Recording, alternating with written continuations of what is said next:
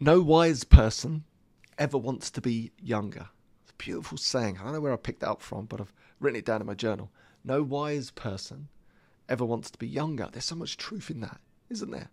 That wisdom that we get as we mature as an adult, the learning through the failures, the upsets, the disappointment, the successes, the getting it wrong, the getting it right, the stumbling over stumbling stones, the falling upwards.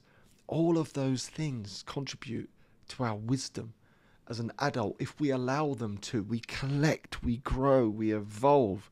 Therefore, no wise person ever wants to be younger, to miss out on those lessons of life. Yet we can obsess over that. And I really f- feel uh, passionately about this that as we mature into middle age and beyond, we have more than we've ever had to contribute to our societies, to our communities, to our countries.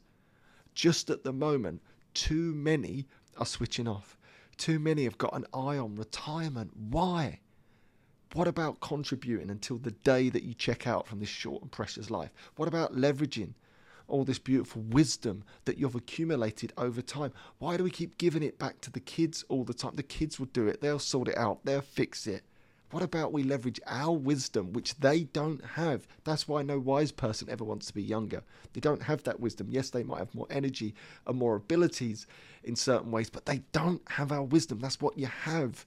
It's your gift, it's your glow as you mature as an adult.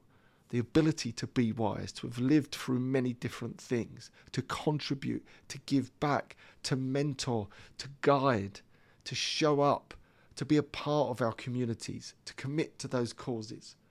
Be committed to something as opposed to just slowly checking out and retiring and just putting yourself out to the knacker's yard. Why do too many adults do that? Why do they give away their wisdom and let it go fallow? It's the opportunity to contribute, to feel connected, to plant those trees whose shade you'll never sit under, to work with the younger generations, to leverage the power of their energy to make a difference. Wouldn't that be something?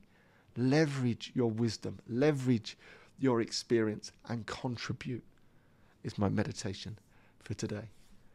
All right? I'll see you tomorrow. Maybe not.